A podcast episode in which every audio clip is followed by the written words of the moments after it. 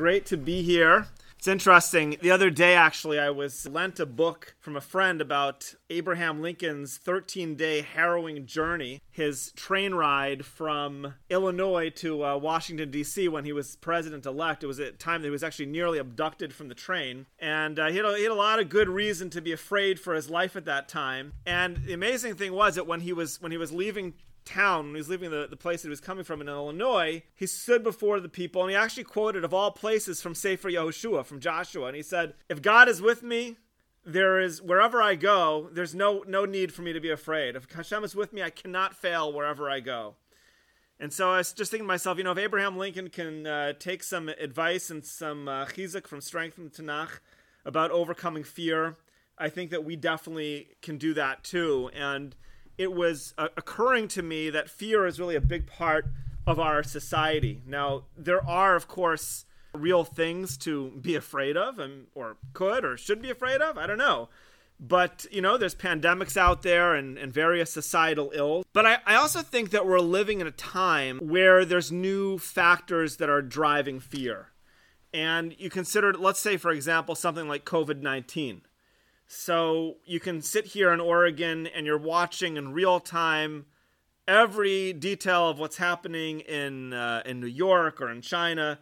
And of course, on the one hand, it can be very instructive to know exactly what's going on everywhere else in the world. But on the other hand, when you get to see every detail of every challenge as it's unfolding everywhere else in the world, that can uh, induce some some anxiety. And of course, we do know that that social media increases anxiety. Plus, the nature of sales and the nature of the media is that people will be more prone to click on something that induces anxiety than just plain vanilla. For example, if I told you that, hey, there's a headline about a major destructive storm that's going to wreak havoc, it's probably going to get more clicks than a headline about a placid weekend. And so I think that fear is uh, a part of our society but it can be debilitating. And so, how do we overcome that?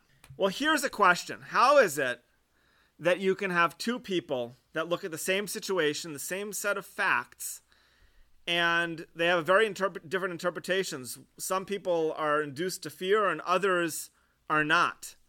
Now, look, there could be a lot of, of reasons for that, but I just wanted to point out that in our Parsha, there's 12 Meraglim, there's 12 spies, right? 12 people that go into the land of Israel. They all observed the same land. And of those 12 spies, 10 of them looked at the conquest of Eretz Israel and they said, This is reckless. But two of those people felt that the conquest of the land of Israel was the right moral thing to do. It was what had to be done. And to not do that, to not go into the land of Israel, would be morally wrong.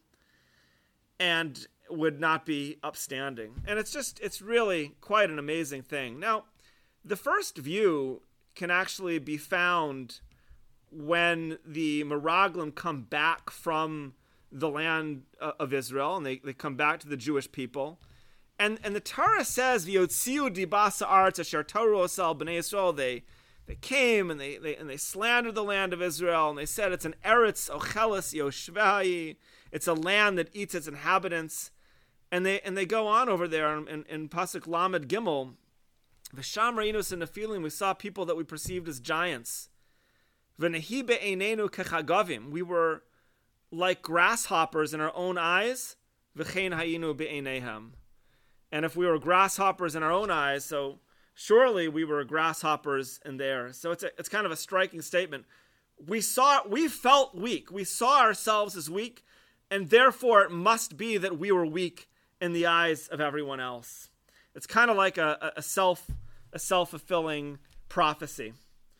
But of course, we also know that Yehoshua and Kalev had a very, very different account of their experience in the land of Israel. And, and the Torah says that um, Vayomru al b'nei Israel, they said to the Jewish people, Ha'aretz asher varnu ba Torah tov ha'aretz ma'od. Ma'od is a very, very good land. If Hashem wants us, He can bring us to that land that's flowing with milk and honey. And then they say just an, an amazing thing: Ach Hashem al. But against Hashem, do not fear. Vatem al tiru, and do not be afraid. because Hashem is with us. And so what what what Yehoshua and Kalev are really saying over here is that to fear going into the land of Israel, we can do this. And to have fear is tantamount to rebellion. Do not rebel and do not fear. That's a, a very, very striking thing. And I think that these, these very same sentiments were just reflected 38 years later in Sefer Yehoshua as the Jewish people were about to cross the Yarden River into Eretz Israel. And of course, there we get that that very famous pasuk. It's, it's, it's such a simple pasuk, but it's one of my favorite verses in, in Tanakh. The Navi says, "Halot tzivisicha, have I not commanded you? Chazak v'amatz, be strong and be strengthened. Al tarotz v'al techas, don't be broken. Ki imcha Hashem b'chol asher telech, because God is with you wherever you go." And so that was like the, the, the sentiment of, of the Jewish people going into the land of Israel 38 years later. Now, of course, our Haftarah for Parsha Shlach is also taken from, well, not the first chapter of Yoshua, but the second chapter of Yoshua. And it's really a continuation of that theme, and it's really also a continuation of Kalev and Yehoshua's perspective on the land of Israel. And at, at that time, so Yoshua sends two two Meraglim. We, we don't the the Navi doesn't say explicitly who they are, but they it's interesting. They only go to one place. Like no big no big tour, no tour bus. All they do is simply go into Yericho, that one city. Uh, these unnamed spies, and they, they find Rachav, the the innkeeper or the harlot, however you want to understand what she was, and she tells the men that look, the hearts of the Canaanite people have melted. And upon hearing this single nugget of information, the spies are they're ready to go back to over the, the, to the eastern side of the Yarden and to get back together with the Jewish people. And they go and they say, "Okay, let's go." All they needed to know was to have some inkling of the mindset of the Canaanites at that time. And that, of course, was their tip that it was going to be a rather, I don't want to say easy, but that they were very much positioned to be able to take the land. And so basically what you have is there's there's there's 12 people in Parshas Shlach, 12 Meraglim. They they all go into Eretz Israel. They see the same geography, the same cities, the same people. And but the, but there's two different views that come out of the land of Israel. One view is that the land's very good and it's got a lot of blessing, but it's a real dangerous thing to go into that place. It's it's a place that consumes its inhabitants. And in that line of reasoning, you know, really thoughtful people, wise people, wouldn't want to enter the land of Israel. I mean, who would want to venture beyond the wilderness into the promised land? That that wouldn't make any sense. In, in fact, when the Jewish people hear from Yehoshua and Kalev saying, "Hey, it's it's it's good, it's okay, Hashem's with us," the Jewish people want to stone them. They're they're fanatics. So this this second view, though, of Yehoshua and Kalev is that it's a good land and it's filled with opportunity. And yes, it's challenges, but it's really filled with with opportunity. And when when you think about it, their view is really the fulfillment of the command that Moshe gave them. Because when Moshe commanded the spies to go into the land of Israel, he said, Go into the land of Israel, see it, chazaktem, and be strengthened. Seeing the land of Israel was supposed to imbue the spies with a feeling of purpose, with a feeling of something great's about to happen here. And so you got 10 people, but it's really two groups. There's a group of 10 and then there's like this group of two. And they were all looking at the same geography, the same inhabitants. Their interpretation completely different. And so I think we have to look a little bit about why that is and how do we how do we explain that. And if you go to the beginning of the parsha, Moshe points the 12 Meraglim and the Torah marks these are the names that Moshe of the of the spies that Moshe sent to spy out the, the, the land. And Moshe called Hoshea bin Nun Yehoshua, right? Moshe, of course, renamed Hoshea Yehoshua. And Rashi actually indicates that this name change was kind of a tefillah, it was a prayer. Rashi says, um, Hitpalel alav, Rashi, Moshe prayed for Yehoshua. Ka Yoshiacha mi atzat meraglim. May God save you from the bad advice, from the culture of the Meraglim. And so it's kind of like Rashi's implying that what was unique unique about Yehoshua was really this this prayer, this tefillah. But then, well, hold on a second. What about Kalev? I mean, he was also one of the successful spies, and I mean, why didn't Moshe pray for Kalev? I mean, for that matter, why didn't Moshe pray for all of the spies? And the Maharal of Prague says, you know, Moshe felt that, well, perhaps he Moshe was a little bit concerned about the culture of the spies, but he wanted to pray specifically for Yehoshua because, after all, Yehoshua was the talmid. He was the disciple of, of Moshe.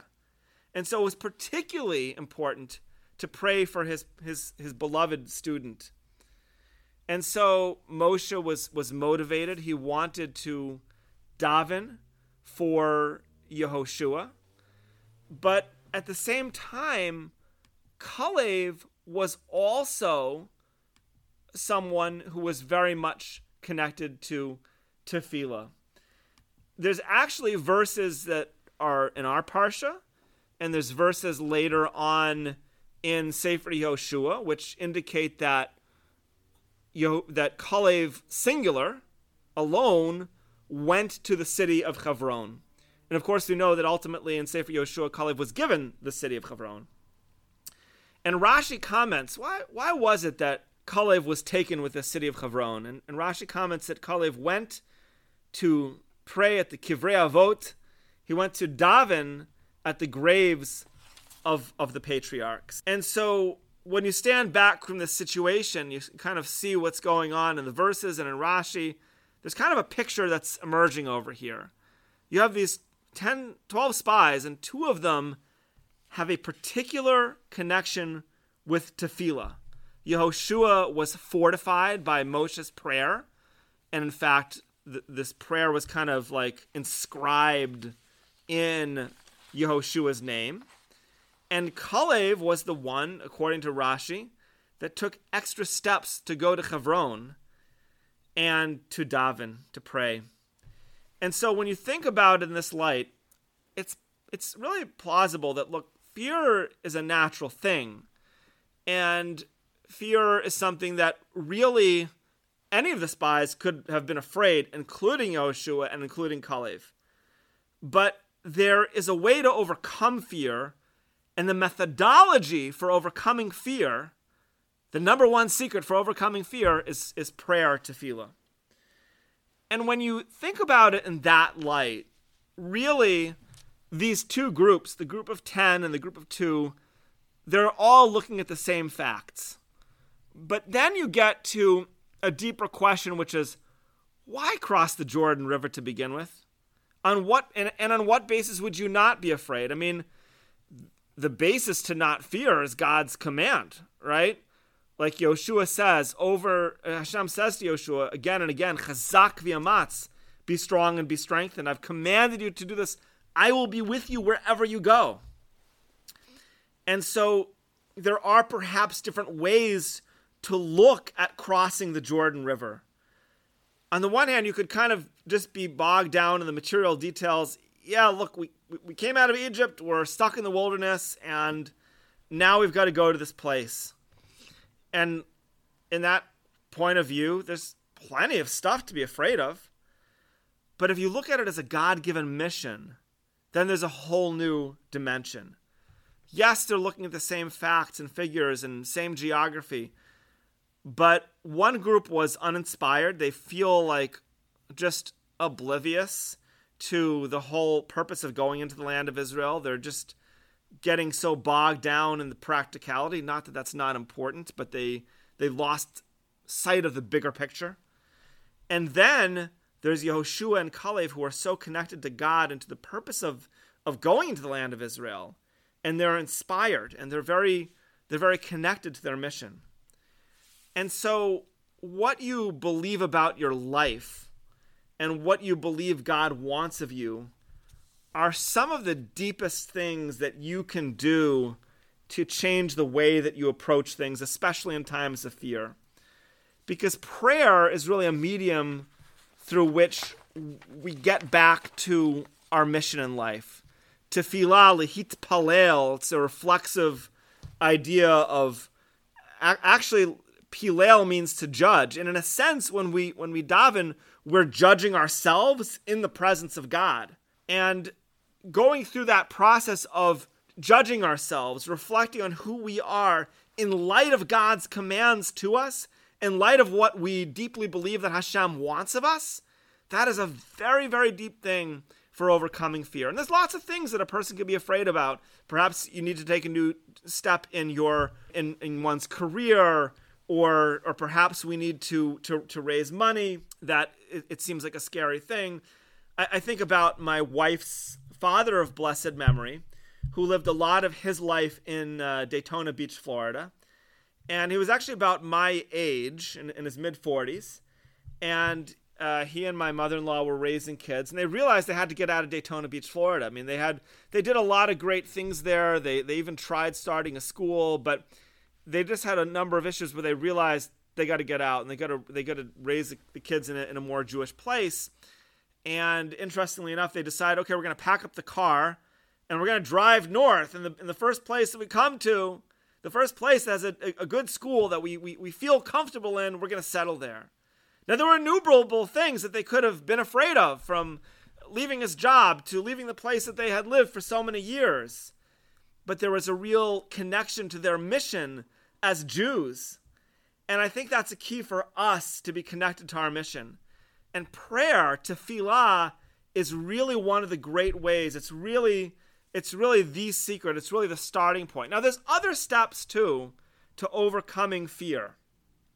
Because I think once we find our mission, we need to make an actionable plan, right? If it's, hey, I'm, I'm, I'm, I'm taking the next step in my life, there needs to be some sort of actionable plan. And by the way, take, having plans and and action really eliminates fear because fear loves the environment of uncertainty, right? And even if you'll say, well, things will still be uncertain, but if you have a plan, then you have a roadmap. And you might not know the exact outcome of things, but at least there's a roadmap. But but the number one secret, the, the secret that I came to tell you tonight, is that before you can make that map, you have to make the map, but before you make that map, you need to have your purpose. And Yehoshua and Kalev, they knew their purpose very, very deeply because they knew Hashem through their tefillah. And so, my message to share with you is that the, the next time that you feel fear, take that time that you need to breathe. Take some time out. Allow yourself to breathe.